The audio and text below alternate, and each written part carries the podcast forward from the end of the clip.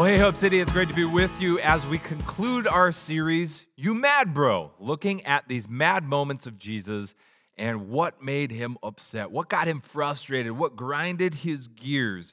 Now, our hope is to align our heart with the heart of Christ, and so the things that made him mad, I pray that it would make us mad. It would ruffle our feathers and get us passionate about those same things. And we've been working through this RAGE acronym over the course of this series, seeing what we in our human anger and our humanness get all upset about, and what Jesus would get upset about. We compared our rightness versus reconciliation. We compared our appearances versus authenticity. And then last week, talking about this idea of getting angry about being good enough versus grace and a message of grace, a system of grace. Now, this week as we conclude, we're talking about the difference between exclusivity and equality. Now, exclusivity is a big word, carries a lot of connotations and ideas here, and I want us to think for a moment, where do we see exclusivity in kind of everyday life? Everyday little systems or moments that we might find exclusivity could be around like the school lunch table, in the cafeteria, you've got cliques of people, there's exclusivity that takes place, or maybe in your break room at work you feel that at times, right? These are the cool kids at work, even as grown-ups we can feel that. What about, remember the days of buying sports tickets? You go to a Mariners game or a Seahawks game or something, and you'd have cheap seats and expensive seats. And then you've got suite seats, where it's literally in a suite. And there were these tiers of quality and hierarchy and exclusivity to where the suites had like people standing at the doors, like checking ticket stubs to come in. And then those of us in the cheap seats would like sneak down to go sit in the expensive seats and try to get past the ushers, right? Like you feel that exclusivity. In the gym, you can feel that because there's different amenities for different gym memberships, and the premium and the black card and the regular Planet Fitness card membership or whatever. You know, Planet Fitness has like this exclusive members club area where they can get massage and tanning and all of these things. You see it in pop culture. There's an episode of The Office in which Jim tries to exclude Michael because Michael, his boss, would make things awkward at this barbecue he's throwing. So he goes to great lengths to exclude someone from his work environment in a social environment that he would have found. Or I was watching an episode of Brooklyn Nine-Nine, and one of the characters named Boyle finds out that he's been excluded by his coworkers. And it's not from an event, it's not from a party or anything, it's from text threads. I'm not in any group chats and text threads with other people. And this like totally makes him feel insecure and left out. Meanwhile, everyone else is feeling like, yeah, we don't want you in these groups, Boyle, because you tend to overtext and text and make my phone blow up with all these vibrations.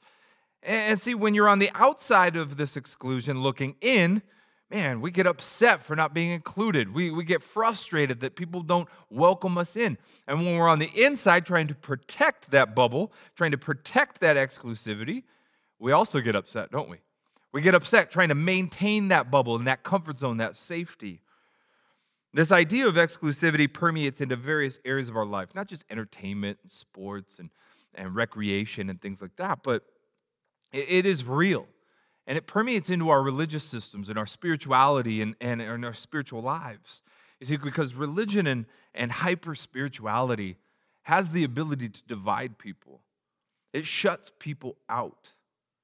Even looking at Jesus' time, the religious leaders were referred to as Pharisees. And this term Pharisee is one that, you know, I've read in the Bible so many times, but the word Pharisee in the ancient Hebrew is actually translated as set apart.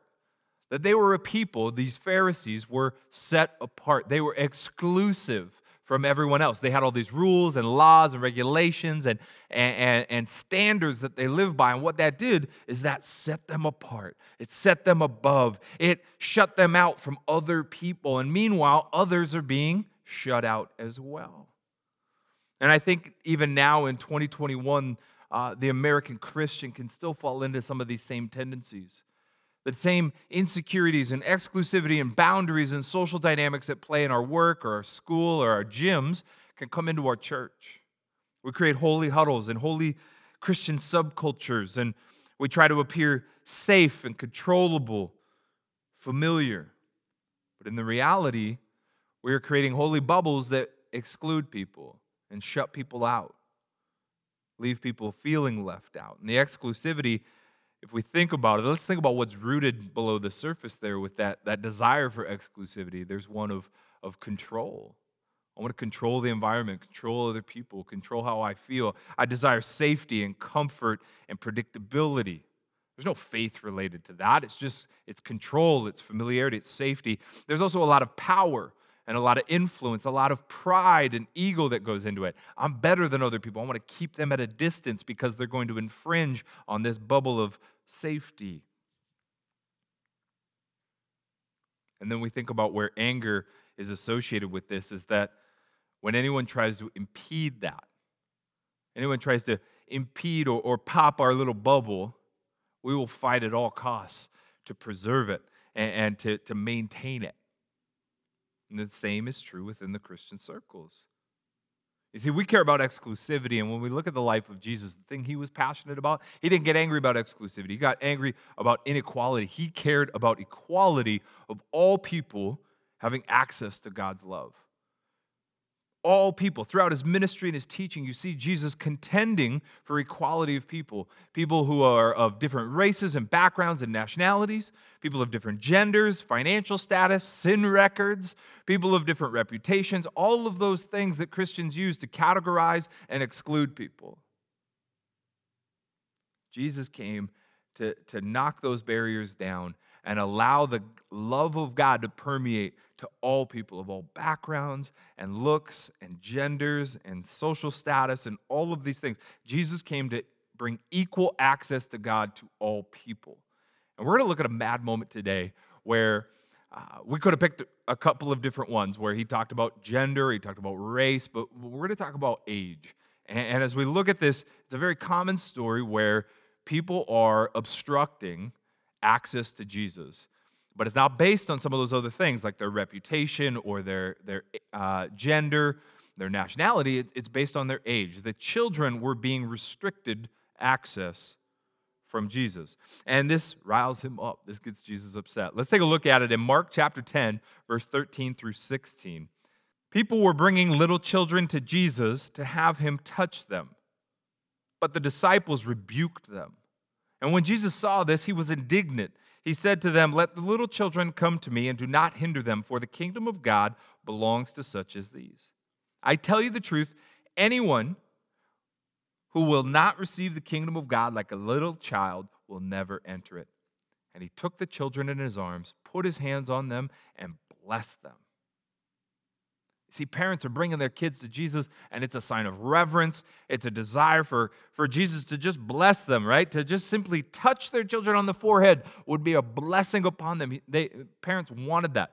And we do that, right? We see people bring their little babies in front of politicians standing in a line, like, touch my kid, as if some politician or some celebrity is going to just empower them and endow them with this blessing. Like, that's what they're doing with Jesus. It is a sign of reverence.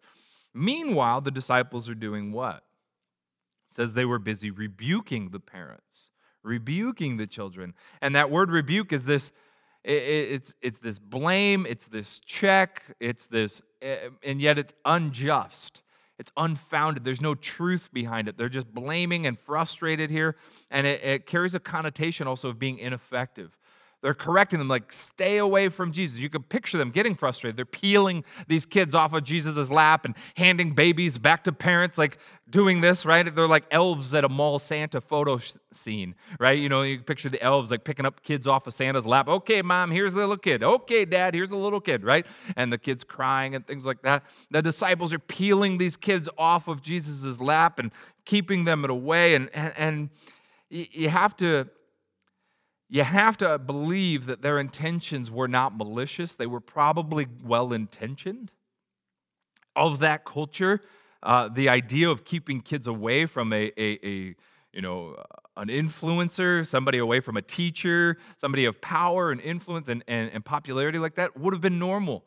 Because kids, unlike today, were not cherished in ancient times. In the ancient world, kids were actually not this prized possession that they took all these framed school photos of them and posted them all over their Instagrams. Kids were not significant in that time. They had no status. They were often ignored. It is said that at that time, even in ancient times, if parents didn't want their children, If they could discard them, they would literally take them out of the city limits, outside of the walls and into the wilderness, and they would literally just leave their child laying there, exposed to the elements, the animals, the dangers, the climate, whatever it is.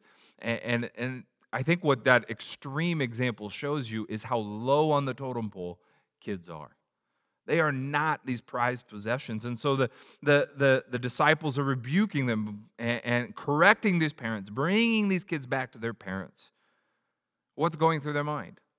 Well, we can't have these kids distracting Jesus. We're here to see something incredible. We want to see a miracle. We want to hear something profound. We can't have Jesus getting snot all over his clothes and drool all over himself from these kids. We're deeply spiritual people. Come on, man, get these kids out of here. These nuisances, these things are just in the way. Get them out of here, And that's what's happening because that was the cultural mindset. Think about what that looks like in our churches today. In the American church culture, we have as adults peeled kids out of the sanctuary and we've sequestered them into what? Kids ministry and youth ministry. We've said, we don't want you to disrupt and interrupt what's going on for the super spiritual adults in the big church environment, so go have fun in kids' church, right? And we've sequestered them, we've peeled them off and put them there because we don't want them to be in the way of what us holy, spiritual, mature adults want to do in the sanctuary and in the presence of God. Now, obviously, I'm exaggerating, but that is the culture that we now live in. The idea that kids would sit in the sanctuary disrupts us. The idea that we had church in the yard and kids were with the adults this last summer was a disruption for some. It made them uncomfortable. And hear my heart on this, that why we have kids ministry, we've got youth ministry. The idea here is not to extract them out of the sanctuary so that we can be holier. The idea and the intent that we have, and many churches have, is that we want to create a contextualized, relevant, applicable, age-appropriate encounter with Jesus for these kids and for these youth. Because I understand that if they are sitting in here with us, there's many times that I'm going to bore them to their eyeballs with my messages, right? So let's put them in an environment where they can go and they can sing and they can dance and they can be with their friends and they can have object lessons and learn and they can encounter Jesus in their way. Man, we want that for them because they matter to us and we value the children of our church. That's why it saddens me right now that we don't have enough volunteers to make that possible. We're actually having to close some of our classrooms right now. The reality is we just don't have enough volunteers to make this possible. But the idea of why we have kids ministry is not to get them out of the way. But that could be the unintended message that our kids see and hear the way we talk about kids' church and youth ministry. I've heard pastors say that, and this is another example, I've heard pastors say that youth and kids should not be learning about the Holy Spirit because it's confusing to them. We're not going to talk about baptism of the Holy Spirit and the gifts of the Spirit and the fruit of the Spirit because that's going to be confusing to them, and we don't want to confuse them. Let's keep it to different topics. I mean, literally, senior pastors have said these things. This has been their viewpoint on it. And that's ridiculous because what are you doing? You're peeling kids away from the Spirit of God being an active part of their life. You're like the disciples, peeling them away from the presence of God, the power of God. I've heard Christians describe worship nights, prayer nights, life groups, and we use this exclusive language. It sounds holy, sounds spiritual. Oh, we're going to be prayer warriors tonight. We need mature Christians. We want people that are going to be all in. We don't want to be spiritually light. We want to go deep. We want to be real. We want to be right in the thick of it with the presence of God. And we use this language that is very exclusive. We use language that says we want to peel off the spiritually immature, the spiritually inexperienced. We want to peel off, and we're not doing it based on age sometimes. We're doing it based on experience level and are you Pentecostal enough? Do you speak in tongues? Do you experience the power of God in the same way I do? And what we end up doing is being just like the disciples, and we're peeling Christians away from the presence of God. And Jesus gets mad at this. Mark says that he is indignant. There's this feeling of pain and deep emotion. And this is one of the few times that Jesus got mad at his own team. It's not just at the religious leaders of the time. He gets upset. You kind of picture Jesus as he says this, and I would normally read this as this kind of Mr. Rogers tone of, let the little children come to me and don't hinder them, for the kingdom of God belongs to such as these. But when Mark says that he is indignant, it carries this other connotation. It carries this frustration. You can almost picture Jesus like stomping his foot, putting his foot down and saying, hey, knock it off, guys. Let the children come to me. Do not get in their way. Do not hinder them, because the kingdom of God, you can picture him holding a kid. The kingdom of God belongs to people like this, these little ones. I came to bring the kingdom of God to the little ones, young in age, young in faith, young in knowledge, young in all of these ways. I came to bring the kingdom of God to them. How dare you get in the way of that? Why would you obstruct? You can see and feel the indignation, the frustration, the pain that Jesus feels towards his own disciples. What are you thinking? Who do you think you are, getting in the way and peeling people away from the presence and power and kingdom of God? Ooh. The disciples, no matter their intentions, they're actually denying access to God, and that makes Jesus mad. Jesus' words remind me the difference between bouncers and doormen. Bouncers, like you see in the movies, stand outside of the club, and they got the clipboard and the muscles and the earpiece and sunglasses and everything, and they keep people out. Their job is to keep people out that are unwelcome. And they slam the door in their face and exclude others because they don't measure up or because they don't fit in or because they aren't good enough or all these different reasons, right? But it contradicts what Jesus came to do, to create a clear and accessible path to the power of God, a clear and accessible path to the kingdom of God. So instead of being a bouncer that excludes and shuts people out, I think Jesus is saying we need to be more like doormen. You ever been to a place with a doorman? Right? They're anticipating your arrival, and then they see you coming, and they grab the door, and they stand to the side, and they say, right this way, right? They kind of wave in motion, and they clear the path. Watch your step right there. It's right this way, and you're going to go in, and they open the door, and I think that's what Jesus is saying that the disciples needed to be, what we needed to be. When he's contending for equality, when he's contending for equal access to the Father, what he's saying is stop getting in the way. Stop excluding others. Stop shutting people out. Open the door and point them to Christ. Right this way. Watch your step. Enjoy. Jesus cares about equality. And here's a question for us. What are we doing to help the next generation connect with Jesus? Think about that for yourself. What are we doing to help the next generation connect with Jesus? If Jesus had his way, the disciples would have been picking the kids up and putting them in his lap.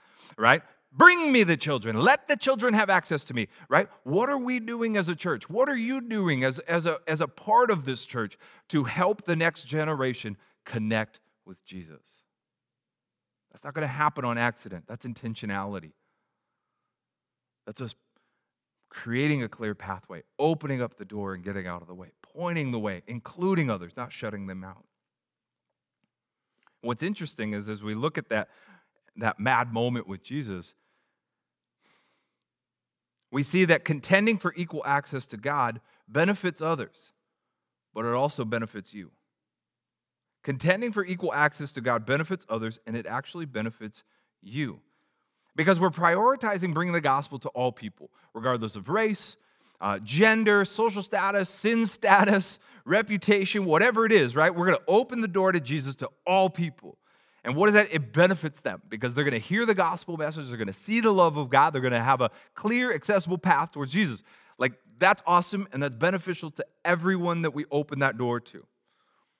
But Jesus is also showing you that it's also going to help you grow.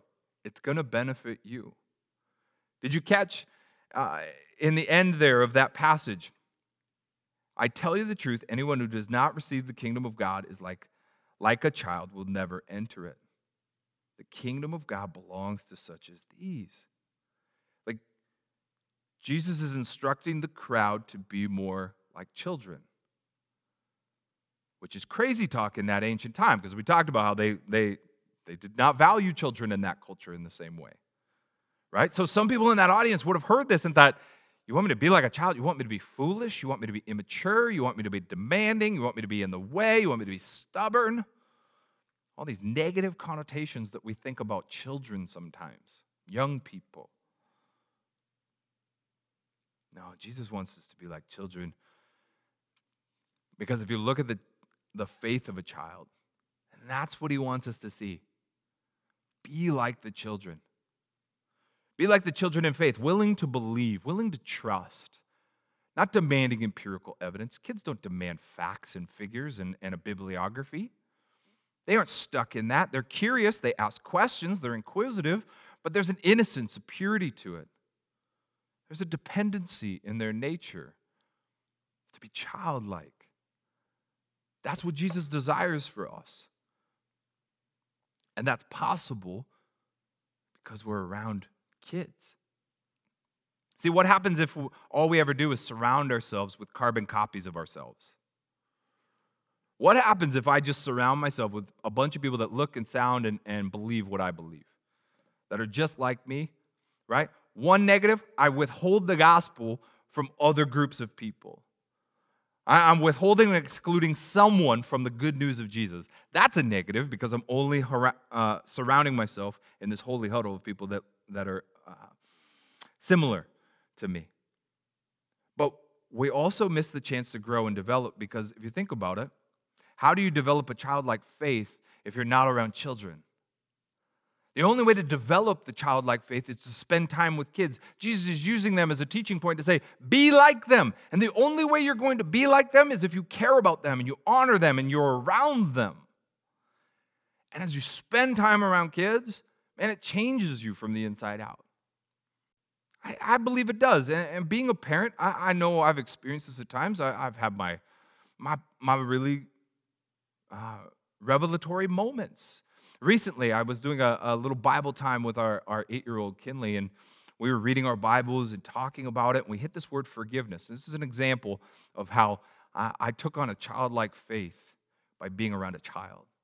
We're reading our Bibles, we're discovering this word forgiveness, and I struggled to define for an 8-year-old, what is forgiveness? What does it mean to truly forgive someone? And I found myself leaning into Christian cliches and semantics that I was very good with adults, but I was struggling with the 8-year-old. And she couldn't wrap her, like you could see the light bulb just wasn't turning on. And we stumbled upon this illustration of Nintendo because my 8-year-old loves Nintendo. We have a Nintendo Switch. She loves it. I think she wants to name our next dog Mario. And she loves playing Mario. And when you play Mario and you make a mistake in a level, what happens? You start over. You get a new life, and you start at the beginning of the level, right? You die, and you restart the level, and you move forward. And you die, and you restart, and you move forward. You die, and you restart, and you move forward, right? And as we're talking about forgiveness, we began to stumble upon this idea of forgiveness. And when I forgive you, what am I saying? Let's restart. Yeah, we fell into the pit. Relationally, we had conflict. We fought. We got angry at each other. We fell into a pit, like Mario falls into a pit. But guess what? When I forgive you, I'm saying, Kinley, let's restart. And let's start over and try it new. There's a new beginning, a fresh start, a restart for today. And boom, we started to see that light bulb come on for her, but guess what? The light bulb came on for me. That's what forgiveness is. It's a fresh start. When I ask for forgiveness from Jesus, I'm given a fresh start, a new beginning. When I ask my wife to forgive me and she forgives me, fresh start, new beginning. You see, I began to see the world through the eyes of a child because I was spending time with a child. I may not have gotten there, or not as quickly, if I wasn't intentionally taking time to be around them. See, how do you see the world through a new lens if you don't spend time with people different than you? And so those are two key questions I want us to wrestle with as we conclude our time. Who will I connect with that is younger than me? Think about that. Who are you going to connect with that's younger than you? Jesus intentionally connected with people that were younger than him, invested in the next generation. He told the disciples, this matters. He got passionate about it. And so we need to be passionate.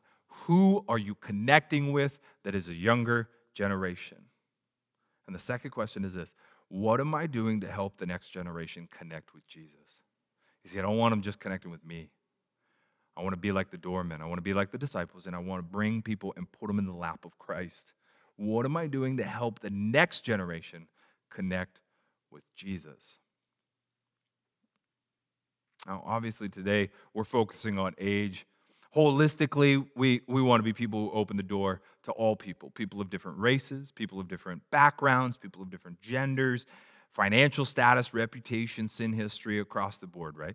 We want it all. We want to open the door. We want to be a church that cares passionately about all people having equal access to Jesus. That's our heart. That's our prayer. And that's what we're going to be passionate about. Let's pray.